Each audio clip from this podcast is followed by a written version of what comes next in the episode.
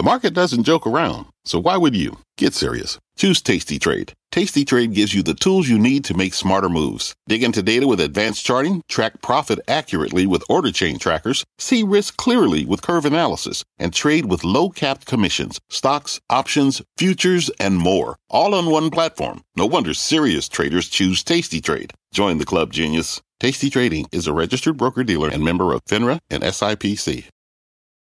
I'm Deirdre Bosa, and you're listening to CNBC's Tech Check. Our show is live weekdays at 11 a.m. Eastern. Listen in. Happy New Year's indeed. Good Friday morning, and welcome to Tech Check. I'm Deirdre Bosa with Julia Boorstin and Frank Holland. Today, the Nasdaq's in the red, about to close out its worst year since 2008, but is a comeback ahead. We'll discuss where to buy the dip heading into the new year. Plus, VR, the metaverse, and AI are on the rise. We'll look at how you can capitalize on big tech's top trends. And later, it has certainly been a rough year for crypto. So is 2022 its finale, or could there be opportunity ahead? But we will start with the markets on this last trading day of the year. Historically, the year following a down year tends to favor the worst performing sectors. None more worse performing than tech in 2022. So is a strong 23 ahead. Let's bring in our Bob Pisani. Bob, this all has to do with extraordinary events, right? And whether we think that interest rate hikes 2023, that's going to be something extraordinary. Yeah, higher for longer, the Russian invasion, the lingering effects of COVID. These are three extraordinary events that may and likely will spill over into 2023. But here's something that's important. Down years are fairly unusual. There's the, the NASDAQ, and of course we're seeing big down years in the NASDAQ, about 30%. Uh, S&P 500, the only suspense is whether it's going to be down 20% or not. But again, this is mostly due to what we're seeing in the growth areas of technology and communication services. The important thing, and here's something that's very interesting in down years, the behavior of sectors in the following year is a little different than when you have up years. In when, when you have an up year, the sectors that really tend to outperform tend to outperform in the following year. In other words, you let your winners ride. But when you have a down year, it's a little bit different. You, following down years, the worst performing sectors from the prior year tend to outperform. So let's just quickly look at this. The sectors that were the best performers this year, everybody knows it's energy, but it's also these, what we call the value sectors, utilities, consumer staples, and even healthcare stocks. They have had relative outperformance this year. Remember, the S&P is down 20% this year. What's really done poorly, and this gets to this performance for next year, uh, Deirdre, is the growth areas that we cover so much. You guys cover so much uh, on this hour communication services, discretionary real estate, and technology. They tend, in down years, the worst performing sectors tend to outperform a little bit better. And that, Deirdre, would argue that maybe technology is not going to have another underperforming year in 2023. Deirdre? Hey, Bob, I'm going to take it from here. You know, you're, you're, kind of jumping off at the point I wanted to ask you about. I mean, we're talking about high growth tech, especially the ARK Innovation ETF and those other high growth names. A lot of them have been dismissed basically as junk tech. What's your take specifically on that ETF that we focused on so much in the beginning of this year, but in general, high growth tech, things like, uh, you know, autonomous driving, uh, EVs? Cathie Wood was never wrong. Philosophically, she has always been directionally correct. Disruptive technology is the future. These are the companies that tend to do well in the long term. Her misfortune happened to come at the exact moment prior to COVID when that kind of investing and growth investing was huge. And so it wasn't a question of whether she was right about companies. The question is what's the right price to pay for these companies? In a rising interest rate environment, many of the companies she favored make little or no money. In a rising interest rate environment, those companies historically always get hit. So philosophically correct, correct. Uh, misfortune, a bit of difficult timing uh, for her. And the question is for these companies, with interest rates continuing to be high, what's the right price to pay for companies that make little or no money right now? It's always a question of valuation, Bob. Thanks so much and Happy New Year. Okay, happy new year to you. So, if tech is poised for a comeback next year, how should you be positioned? Our next guest likes Alphabet, Fleet FleetCor, and payments, and he's long media names like Paramount and Warner Brothers Discovery. Optimize Advisors CIO and CNBC contributor Mike Khouw joins us now. Mike, thanks so much for being with us. I understand that a lot of these names that are your topics have seen a massive sell off this year. But beyond just that decline in valuations, what is your overall thesis going into next year? Yeah, I, I, think my thesis is probably fairly broadly shared. I think that uh, the inflation problem is going to be a fairly persistent one, and if monetary policymakers do their job, they're going to have to maintain higher rates for a longer period of time, I think, than uh, optimists for equities are inclined to believe. And if that's true, uh, then long duration equities, that's kind of what Bob Pisani was just talking about there. You know, the companies that aren't making any money now, the kind of companies that that uh, Cathie Wood favors are typically those where you're making a big bet well into the future. I think you want to favor companies that are, are making money now, have free cash flow. That's important, so you're not borrowing uh, at higher capital costs. So I think that's going to favor businesses that are making money right now. Some of the companies that you have up on the screen right now that I do happen to own names like Paramount and Warner Brothers. These companies admittedly have some operational problems, but I have a feeling that they're going to get some pressure from shareholders and start to turn that story around a little bit. And some of those other companies are trading at actually quite attractive multiples, big discounts to the market right now.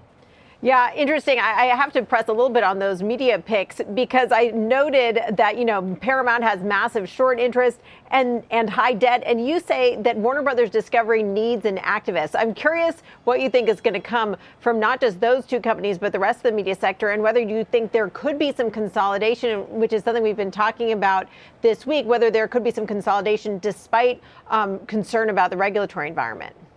Yeah, so with respect to uh, consolidation, I think a lot of people are speculating that one of the reasons uh, that Berkshire Hathaway has taken a good sized chunk in Paramount uh, has to do with exactly that. I think that is a more digestible sized company than Warner Brothers is. Warner Brothers does have some good things going for it, like HBO Max, but uh, they have had some real missteps, I think, in terms of, of the content that they've created over the course of the last year. Um, some big investments in, in things that never even made it out. Uh, and I think that's going to put some pressure on management to focus on what they're supposed to be doing, which is is entertaining their customers. And that mm-hmm. those high debt levels also. Uh, there is a potential benefit there, which is that that creates more leverage to the equity if they do start to see a positive turnaround. So Paramount, I think, uh, there's some speculation the company's just gotten very cheap. Um, you know, their their strategic roadmap doesn't make them super attractive uh, because they are trying to make long-term investments, and so for those that are thinking about them as a buyout, uh, that's a little bit of a deterrent, but it is certainly a discount. Warner Brothers has just also gotten exceptionally cheap. As a spinout, as most of you will know, uh, from T was basically a dividend mm-hmm. stub. Uh, that's one of the reasons that I own it because I also own AT&T. Uh, and that brings up something else, which is that if you have a situation where you're going to have higher rates, uh, then companies like AT&T and Verizon can potentially benefit because you know these are companies that uh, they are making some money right now. They do have positive free cash flow, and they're paying relatively attractive dividends. AT&T cut their dividend before. It, you know, both of them are, are paying dividends of over six percent right now, which you know some could say is indicative that some people don't believe they can persist. But both dividends are pretty well covered. Uh, and AT&T, you know, down very small on the year on a price basis, but net of the dividends actually returned five percent total return yeah. for the year. So it's actually one of the year's winners. And we're talking more dividends in a moment with uh, Dow, the dogs of the Dow. But Mike, let me ask you more broadly: Are there any areas of tech, unprofitable tech, that you think might be worth the risk next year? Whether that be sort of secular trends or just valuations coming down so much. Well, you know, for a company that doesn't make uh, any money, the valuation question is a little bit hard to answer, right? But there are some companies. Uh, you know, I'm thinking about uh, you know, the business to business digital payment processing company, FleetCor, for example. This is a technology company that's been growing very uh, attractively over several years. You know, I think this is a company that is quite attractive at this level. Right now, uh, you know, on a forward basis, I think the street actually thinks this thing is trading somewhere between 10 and 11 times forward earnings.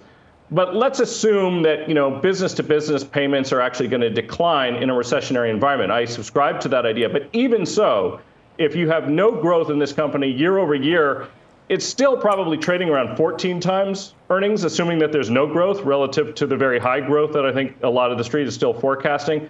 Uh, you know, this is, I think, a pretty good place to be. You know, this is one of those situations too where you have to bear in mind that uh, you know, they get a percentage essentially of the transactions. So as the volume of transactions drops, which you might expect in a recessionary environment, that can hurt uh, that top line. Of course, they, they have a lot of exposure to fuel too. So if fuel prices go down as a percentage, that too can hit the revenues. But still, uh, at you know maybe 10 times uh, the forward number, which I'm going to discount 13 times. I think this one's attractive.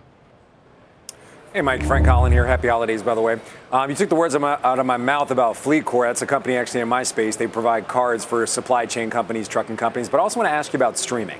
Um, you're very long on two streaming companies. Aren't we in the very early innings of streaming? We still have some mega sports deals to be sorted out, and also just the distribution of movies to be sorted out, maybe even consolidation. Why are you so long on those two names? Yeah, I mean, one of it is, you know, when I'm looking at something like Warner Brothers, frankly, uh, my and you know Paramount too. I mean, these are really kind of turnaround stories. Uh, I agree with you. This is this is a tough spot. I mean, it's getting to be very crowded right now. Uh, I think even names like Netflix on the streaming side, you know, they probably have gotten pretty close to peak subs, would be my guess. Although that company is not you know, at a ludicrous valuation anymore. You know, it was always traded as a growth stock. Right now, not so much. I, one of the reasons I'm not as interested in it right now is because it's had such a big run off the bottom from earlier this year. Uh, I was long that stock and then peel, ended up peeling off um, a little bit too early, I would admit, uh, to get into some of these more distressed names, is what I will call them. Uh, but really, it's it's looking for leverage in the space, and you know, in Netflix's case, I, I think it's probably best of breed. Uh, but the challenge there is that it's already had such a big run off bottom. You know, maybe Disney would be another place to play, but I agree with you. It's it's getting crowded, and uh, who the winners will ultimately be has yet to be decided.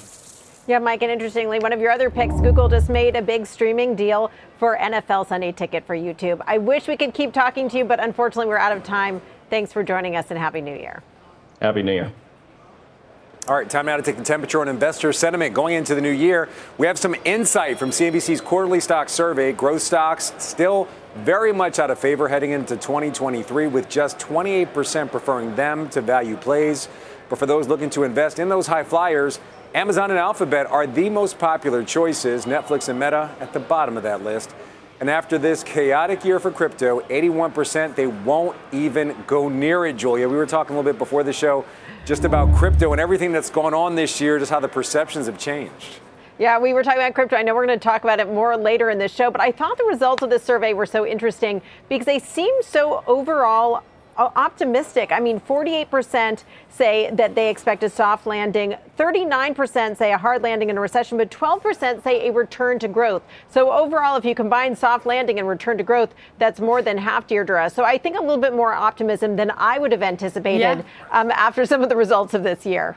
I agree with you, Julia. This is a bit more optimistic, especially um, on a soft landing. 48% believe that. I know one fund manager who might argue that a lot of the money managers now haven't lived through all of the previous crises. So maybe overly optimistic. I don't know. We'll see. I also thought the biggest concern for the markets right now 73% Fed policy, 0% European energy shortage. Um, so that was interesting.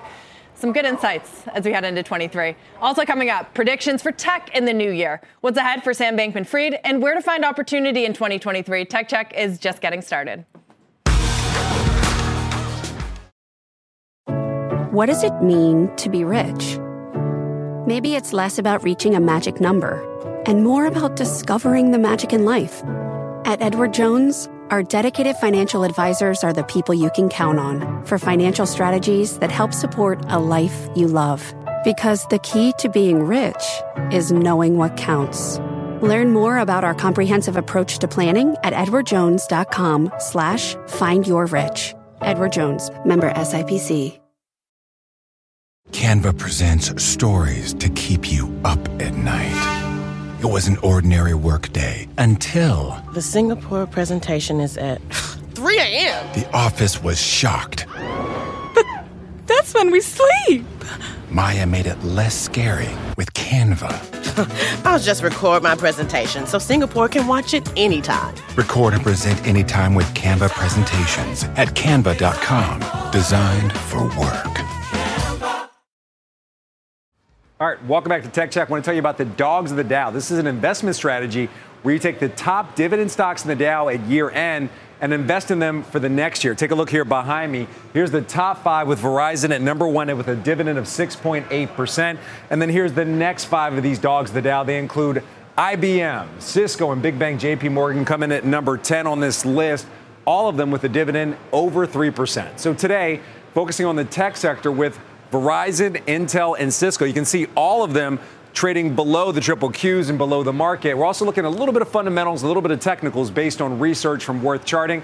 Let's start with Worth Charting's top pick for 2023 for a dog of the Dow, and that is Verizon, the telecom giant. You can see its 200 day moving average and also its intraday moves for Q4. Uh, the telecom giant making higher lows as we go through the new year. You can see it over here. And it's really an uptrend. Verizon also getting an upgrade from Morgan Stanley for its free cash flow generation as its capex spending to ramp up for 5G is expected to wind down. Next dog that we're looking at, that would be Cisco. Uh, another name here we're seeing as a strong holding according to Worth Charting going into the new year. You're seeing some really bullish technical signs. You see the moves here above the two-day, 200-day moving average here. Also, Cisco entering 2023 with a lot of momentum. Shares up about 18% in Q4. All right, last one, Intel. Worth Charting says the technicals are very bearish here. You see a, a peak right around November, right around this area right here, but still below the 200 day moving average. Intel also lowering its current guidance for revenue for the quarter uh, by about a billion dollars and more than 6% from the top end of the range. Now, of course, not a foolproof strategy, but if you did this in 2022, this year, you would have actually outperformed all three indices, Julia. Back over yeah, it, it's so interesting because if you look at these stocks within the broader context of what was going on with the sector, um, it sort of tells a slightly different story. Obviously, you're talking about a dividend play here, but if you look at it from more of a sector play, um, I had to just point out Ver- Verizon, which is a stock that I cover, you know, really in that uh, that communication space. Looking at T-Mobile, T-Mobile is actually a rare stock that is up nearly 20% year to date, yeah. and then AT&T, that's a stock that year to date is down just mm-hmm. 1%, so far outperforming the averages. So those are certainly not dividend plays, but interesting to see how those other stocks that are the direct mm-hmm. correlation to Verizon did outperform this year.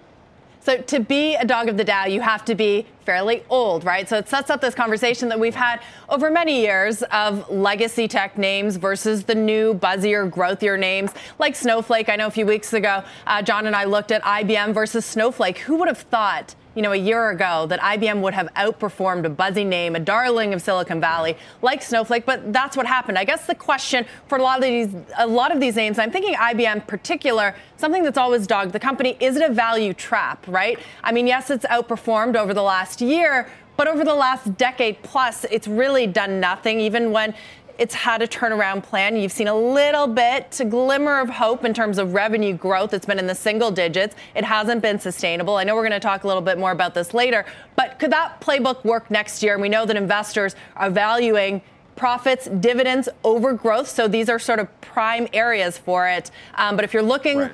for secular growth, I don't know. Are these names? They may be actually. They may be. There are some interesting turnarounds like the one at IBM.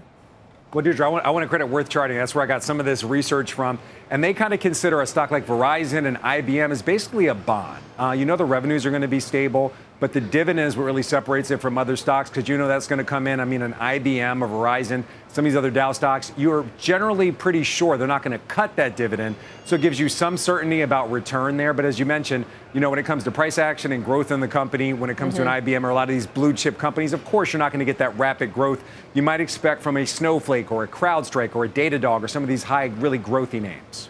Yeah, and, and I have to point out, though, just to go back to IBM, because this is such an interesting outlier there and an unexpected winner, that, you know, we talk about IBM as a 111 year old company, but we have to remember that this is a company that did a major acquisition just a couple of years ago with the 2019 acquisition of Red Hat for $34 billion.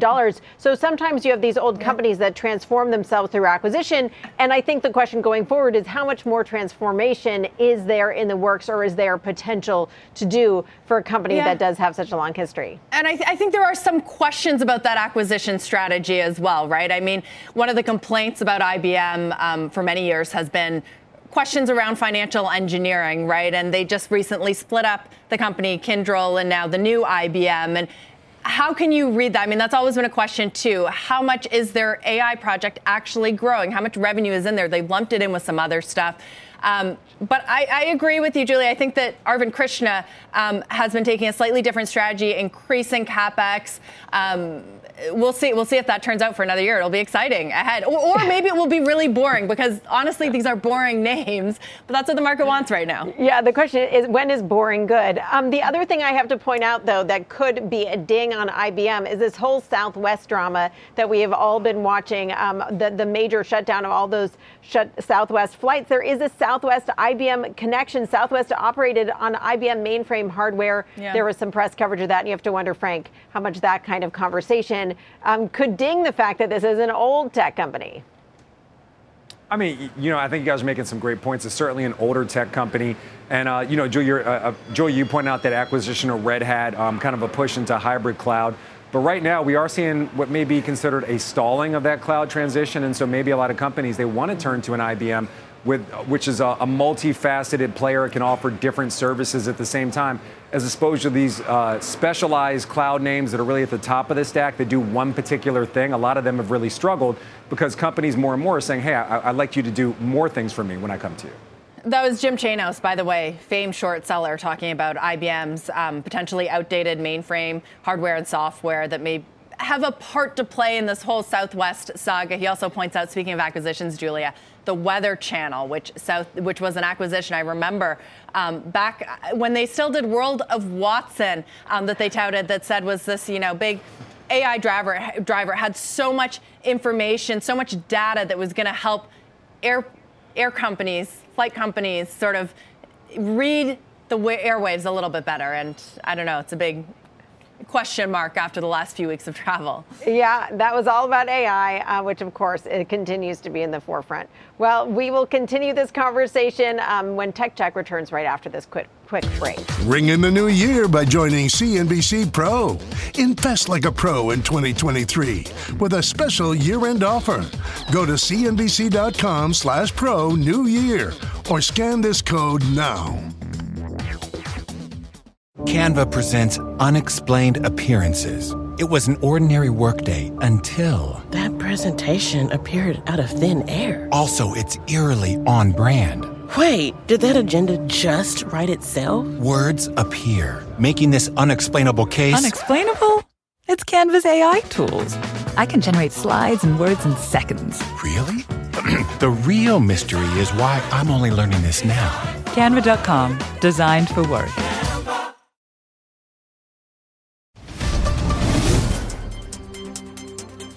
Welcome back to Tech Check, everybody. I'm Contessa Brewer. Here's what's happening at this hour. Southwest Air is back to its normal flight schedule. Tracking site FlightAware says Southwest has only 41 canceled flights today, about 1% of the total. Southwest stock is also rebounding. It's up another percent today, but still down 6% this week. Shares of Shaw Communications are soaring 10%. Canadian regulators approved Shaw's takeover by Rogers Communications. The $15 billion deal will create Canada's second largest telecom firm. Mortgage rates in 2022 posted their biggest annual rise ever. This despite a modest pullback since November. Freddie Mac says 30 year fixed mortgage rates are finishing the year at 6.42%, more than double the 3.11% at this time last year. And Japan's Prime Minister Kishida rang at the closing bell at the Tokyo Stock Exchange to finish up the year's trading. Kishida says he faces a lot of policy challenges to make sure Japan's economy thrives in the new year. Japanese markets get a longer New Year's holiday than we do. They don't open again until Wednesday. Frank? Yeah, they're doing it right over there, Contessa. Couple we should try to push yeah. forward something similar, yes. All right, Happy New Year, Contessa. Great to see you. All right, we've seen all sorts of new products and ripples across the tech landscape from AI powered essays to new VR headsets and even legs in the metaverse. Joining us now with her expectations for 2023, senior personal technology columnist at the Wall Street Journal, Joanna Stern. Happy New Year, Joanna. Happy New Year. All right, let's start off with one of your predictions, really focused on the VR AR space that Meta now has about 90% control of. What's the big prediction? I'm going to use some spooky fingers you can't see. I want you to look in your crystal ball. What are you expecting? Um, well, exactly what you said. More of a melding between VR and AR, right? The idea that we can't see anything else around us in our real world with VR, right? We go to a virtual world. With AR, we put things in our real world. And that's something that Meta did last year with the Quest Pro. We expect others to join the space with similar types of headsets this year. First is going to be HTC coming out at CES with a similar type of headset where you'll be able to blend AR and VR. And then the big question mark, and I'm going to put on those spooky fingers and look into the future is it going to be Apple? Is this going to be the year we see this long rumored headset, which is supposed to do exactly what I've just been talking about VR and AR, blending the real world with the virtual world? Uh, we've been hearing reports, specifically Bloomberg has reported that this headset is coming out this later this year, that it, or later later in 2023 to clarify there, and that it's going to have uh, 3D immersive versions of FaceTime, Maps, and other types of Apple apps. All right, let's talk about something else that's spooky in investors. I'm not going to use the spooky fingers. This is serious. Cryptocurrency. We just had our stock survey where 81% of investors say they're not even going to touch it. What do you see for the crypto space going into the new year? I think we're going to continue to see more of some of that spooky stuff, seeing sort of the negative side of things. We talked about in this piece actually some of the uh, scams around crypto uh, really the idea that this might not be the year anymore where we hear of average people investing in crypto, more people being worried, more people hearing about those scams, more people hearing that their investments have really gone nowhere. Hey, Joanna, it feels like uh, for next year, the most promising or exciting technology, it isn't hardware, it's software. Chat GPT obviously caused a lot of waves uh, here in the Valley and beyond. How do you think that's going to manifest itself next year? Yeah, I think next year we go from what these tools have been, are really toys, to tools. The fact that we actually see practical uses of AI in both our personal lives and our professional lives. We're already starting to see companies like Adobe, Microsoft put these types of generative AI tools into their products. I think there's going to be a lot more of that. I think OpenAI is the really key one to watch. How are they going to go from these sort of research projects to actual pieces of technology that we all want to use? Joanne, I'm so glad that Deirdre asked about that because I feel like all of this generative AI technology has in a lot of ways been the most exciting and surprising thing we've seen this year. I guess the question is, well, we see the excitement there. What happens with social media, especially around TikTok, Twitter? Do we see more innovation out of the likes of Meta? What do you expect? No, Julia, you brought down the conversation.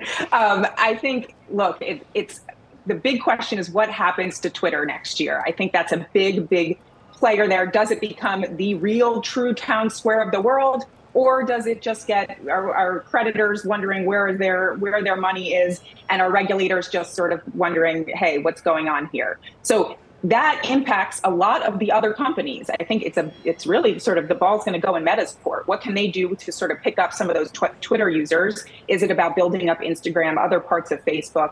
We've seen others go to sort of these third, uh, I would say, open source type of uh, social media networks like Mastodon and others that are up and coming. So will those be bigger? Um, but uh, obviously around TikTok, you brought that one up too. Lots of scrutiny there on a total opposite thing, which is really the security there and, and the China relationship. Yeah, speaking of, of regulation around these issues, one thing I'm so curious about is whether we will see a surge of concern around privacy. I mean, obviously, we have regulatory issues in this battle between, uh, you know, Facebook, Instagram, and, and its parent company Meta and Apple over the targeting of ads. But you've talked about a lot of technologies like earphones that are gathering data about you or in home devices that are talking to each other. Will there be a moment that comes at any point, let alone in the next year, where American consumers are like, geez, I don't feel safe from a privacy standpoint? I, well, I think that point has happened, right? If you look at some of the data, actual users are concerned about privacy. The big question comes back to regulators: Are we ever going to see a national privacy national privacy regulation? That's been happening at the state level. More and more states, California, Maryland, they keep doing more along the states for protections. But will we see that at a national level? I think the question around the hardware, um, there is going to be some big movement in the smart home space. Uh, what's coming is something called Matter. This is able to let all of the, the Apples and the Googles and the Amazons, all their smart home products work better together. Um, there are some strict privacy settings in that that not don't allow the, the sharing of data, but of course, each of those companies do want to gather data to make their products better, but also, of course, serve you more of what they want you to buy. Joanna, I'm going to shift gears a little bit. Uh, typically, for the holidays, for Christmas or Hanukkah, I like gadgets. I didn't get a single one this year because there wasn't really one that I wanted. I wonder, you were the queen. So, did you get any that you think are really going to play a big part of your life next year? I mean, no, I bought uh, my kids are too young, really, but I like I, I, I bought them an iPad, is if that's a thing, and a, an Amazon Kindle Fire tablet. So I wouldn't say those are the most exciting tablets, but that's sort of been the story of gadgets for the last couple of years, right? Commodity type of devices, things people need, smartphones, tablets. I did just mention smart home. I'm very excited about that. I did move into a new house in 2022, and I did buy a bunch of smart home stuff I did buy myself light switches. Is that a mm-hmm. present to myself? I guess. Um, Deirdre, I can buy you some light switches if you'd like that. I, I got ahead, those. I think, that was like a few years ago, Joanna. The smart light switches for your tree and stuff. But I, I mean, like in yeah. AirPods, right? Those those were kind of life changing. I haven't really seen and, a product like and, that for a while. And I don't think it's going to come this year, right? I do not think the headset, the the the VR AR headset that we were all wondering if Apple's going to release, and these others from Meta it has not gone mainstream. And it's funny, always around the, the holidays, you see the Quest rise up in sales. You also see the mm-hmm. app rise up in the App Store. But are people continuing to use that throughout the year? And so I think it's all eyes on Apple to prove to us what's the mainstream use of AR and VR. Yeah, Joanna, you know, I got one of those. I almost never use it, but I'm not going to make this about me. Before we let you go, of course, we got to talk about Apple and Apple and regulation. A lot of people talking about that shift to the USB C. Is the government going to step in and do something about that as they have, as governments in other places have as well? Yeah, I think this year, 2023, is the year of the iPhone RE, the regulation edition. And this is because the EU is forcing Apple's hand on a number of issues. The one being the big one that you just mentioned, USB C. That is by 2024, the EU is requiring most gadgets to have that common port. So that is that USB C port. And so I think that this year we will see Apple move to that port. They have already said publicly they will comply with that law. So everyone will freak out about this port change, but I, I think it's a good thing. We can talk more about it in 2023. I, I look forward to it. The other piece of regulation that could impact the phone is another piece of uh, regula- uh, legislation out of the EU about competition. And will that impact Apple's App Store policies? Will they allow third party app stores? The Journal and others have reported that Apple is looking at putting on third party app stores onto the phone, but we won't know till we, we hear from Apple. Well, Joanna, great to see you. My prediction is that with me and you, Spooky Fingers is going to be a new thing. We're going to be doing the Spooky Fingers. Thanks for your predictions for 2023. Before we go, let's take a look back at the tech that we lost in 2022.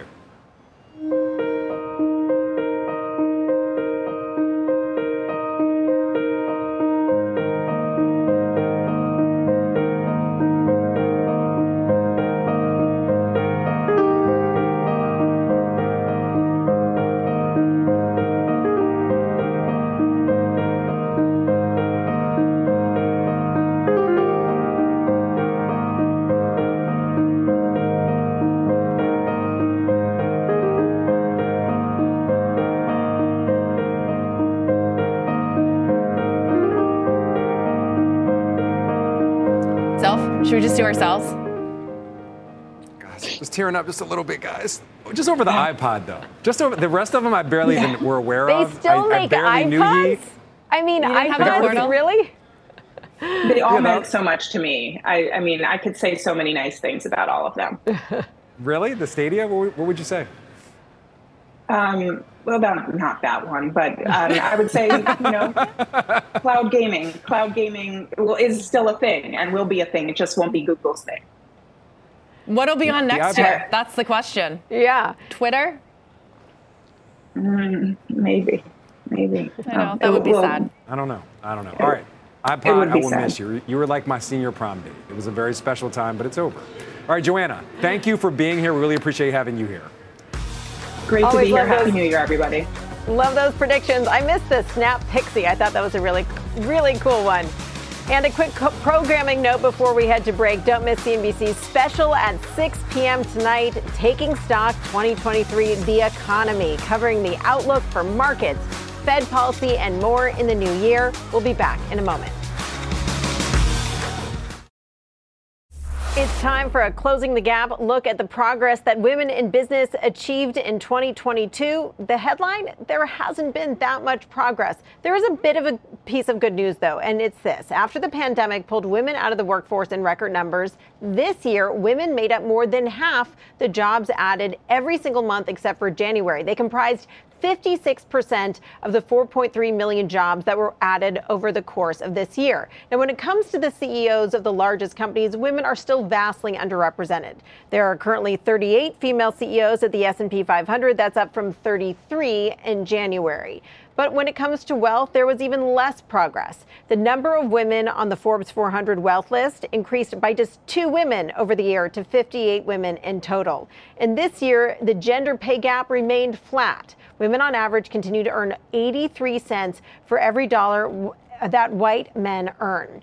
And female founders actually have less access to capital than they did last year. PitchBook reports that through November, female founders raised 2% of venture capital dollars in the U.S. That's down from the 2.4% that they drew in 2021 and an average of about 3% over the prior decade. Now, despite these persistent gender gaps, there is increasing awareness of the statistical outperformance of the women who do become CEOs. An ETF that tracks U.S. publicly traded companies with a female CEO is launching on January 9th from Hypatia Capital. Its Hypatia Women CEO Index was down 13% this year compared to a nearly 18% decline of its benchmark, the Wilshire Small Cap Index. Deirdre, really back important. over to you. Yeah. Really important stats there, Julia. And you know it's a good read if you're interested in this? When Women Lead by Julia Boorstin. If you haven't got it yet, you should very soon. We'll be right back after this quick break. Lock in your membership now. Join Jim Cramer and the CNBC Investing Club with the special year-end discount. Go to cnbc.com slash club new year or scan this code to sign up. Regulatory news to mention this morning. Tim Wu, a major player in the Troika, Lina Khan and Jonathan Kanter being the other two, behind President Biden's big antitrust push. He is leaving the White House and the National Economic Council effective this coming Wednesday, citing personal reasons after just a 22 month tenure. Lina Khan at the FTC, Jonathan Kanter at the Justice Department. They will be left to take up the charge in reining in the monopoly power of big tech. Tech Check is back after a quick break. 2022 has been a wake up call for the crypto industry, as you probably know by now. After Bitcoin reached an all time high in November of 2021, the crypto winter came and we simply never thought out. Major tokens, including Ether, Ripple, Solana, they've also tumbled this year, and smaller meme tokens have collapsed altogether. 2022 also saw the departure of many crypto moguls. Since August, we've seen CEO departures from Kraken's Jesse Powell to Celsius's Alex Mashinsky to MicroStrategy's Michael Saylor. They've stepped down, and the latter's firm finally sold their first Bitcoin holding this week. Of course, all of this has culminated in the collapse of FTX and the arrest of CEO Sam Bankman Fried, who faces criminal charges and up to 115 years in prison. The industry hasn't entirely collapsed though, guys. The world's second largest crypto, the world's largest, excuse me, crypto exchange, Binance, it is still in business, though questions are swirling, and some of the biggest stablecoins like Tether have been able to stay tethered to the dollar despite a few hiccups. If the FTC and CFTC do crack down, what does the future look like for the industry as a whole? Um, guys, it has been such a wild year. There have been crypto winters before, but we've never seen crypto really capture the mainstream like it did this year and then crash so spectacularly. Yeah, such a dramatic um, end to the year with this FTX implosion. And, you know, it's been fascinating just to talk about it with both of you this week off air. And one thing that, Frank, I know we're very curious in, uh, curious about is this question of whether retail con- retail investors, consumers are going to want to stay away from crypto more than ever because of the whole scandal around FTX and whether they sort of take that as a sign that they should just stay away anything uh, from anything crypto related. You know, I mean, it's looking more and more like that regulation might be the best thing for the crypto industry. I mean, when you look at what regulation did for banking, obviously I'm going back 100 years to the Great Depression, but once people knew the deposits were safe, they felt more comfortable putting their money yeah. back in the bank. And I think it's a very similar situation with cryptocurrency. Now, obviously, it can't be covered by the FDIC that it insures all of our bank accounts at a traditional bank, but there certainly has to be something else that the CFTC can do or someone else can do to make it so if you put your money in a Binance, if you put your money in a Coinbase, or in this case, an FTX, you know you can at least get that back. Well, or you just take out the exchanges altogether, right? As some Bitcoin evangelists would argue, just keep it in cold storage, um, which is maybe what we see in the year ahead. As we mentioned, Sam Bankman Fried is expected to enter a plea next week in, in New York courthouse. Two of his former associates, Alameda CEO Caroline Ellison and former FTX CTO Gary Wang, have already pleaded guilty and agreed to work with prosecutors. Bankman Fried is being charged with multiple charges of wire fraud and conspiracy. And if he is convicted, he could face more than 100 years in prison. And joining us now with what he expects next week, former federal prosecutor Renato Mariotti. Renato, given all of that, what exactly does Sam Bankman Fried have to offer here in any kind of plea deal? Not a lot. And that's the problem for Mr. Bankman Fried at this point. Uh, the uh, feds already have two, as you mentioned, two of his closest associates agreeing to cooperate against him. As a practical matter, um, they have him dead to rights. They feel very confident about their case. So he's going to have to do essentially uh, what prosecutors call try to uh, cooperate downward or flip downward, Pro- cooperate against people who are less culpable than him, people who are his you know associates, people he did business with, people who invested. Um, that's possible. Uh, he certainly could get some credit, but he's going to get a lot less credit uh, than, for example, Caroline Ellison uh, got because she was cooperating up against him. So I expect him to to serve a substantial prison sentence, really, no matter what he does, unless through some sort of miracle he's able to beat all of these charges, which I think is highly unlikely. Yeah, that does seem highly unlikely just looking at all the data. But I'm curious, looking at the situation, what other shoes you think are left to drop? I mean, we just saw the Winklevoss twins and Gemini slapped with a potential class action lawsuit earlier this week. Do you think we'll see more lawsuits come as part of the the sort of the, the dam that broke as a result of this? Absolutely. So first of all, everyone who's done business with FTX has to get a lawyer and figure out their own potential liability, their own responsibilities to, if they're, for example, a publicly traded company or they have their own um, investors or customers, they have to be concerned about that. Uh, you can imagine lenders and those who extended credit uh, to FTX uh, are going to be uh, potentially considering suits. Uh, so there's there's going to be a whole slew of lawsuits that are going to be kind of reverberating out from the FTX debacle. And then, as I think your guest, your uh, your you your guest mentioned a moment ago, uh, there's going to be a regulatory response here. I actually think yes, there are some in the industry who want more regulation. I think that is uh, likely whether it is invited or not. There's definitely um, increasing regulatory interest in the crypto space. Hey, Renato, I have a question about restitution for the people that were negatively impacted by all of this. When Sam Bankman Fried was down in a, a, very Tony villa in the Bahamas, he claimed that he wanted to help out all the people and, and do what he could to get people back their money. Is there something that he can do, and can prosecutors actually enable him to, I guess, help the government re- get back some of this money? you know, it's amazing. Uh, fraudsters always have, at the end, they always want everyone to get their money back, uh, but they usually spend a good portion of it. And so there's not a 100% of that money remaining, which is how they got themselves into this mess. Uh, there will be a, a restitution order entered if and when he is convicted that will require him to pay 100% restitution to everyone. But as a practical matter, it's hard for me to see how he possibly has uh, the ability to get 100% of the funds to mm-hmm. everyone who's been impacted here. Uh, you can expect there to be some exploration of clawbacks. Uh, in other words, people who got money from FTX shortly before it collapsed, you could see some argument uh, that there might be some, for example, ill-gotten gains that they uh, that they have. You could also expect, as I, we talked about a moment ago, some collateral lawsuits. But I do think that there's going to be some former customers and investors of FTX are going to be left holding the bag. Mario, looking back at Sam Bankman Fried's, um, let's call it a media tour right after everything sort of collapsed. He was on Twitter Spaces, it felt like every day or multiple times a day. He was giving a ton of interviews, he, all with the sort of intention to say that what he did was unintentional. Um, does that hurt him now as he heads to court? Yeah, I have to. I have to say, if you were trying to think, what is the absolute dumbest thing I could do if I am under federal criminal investigation? It is to go on Twitter Spaces every day for hours and give recorded interviews answering very difficult, hard hitting questions from everybody possible. Uh, I listened to some of these Twitter spaces and I was amazed at the questions that he was answering.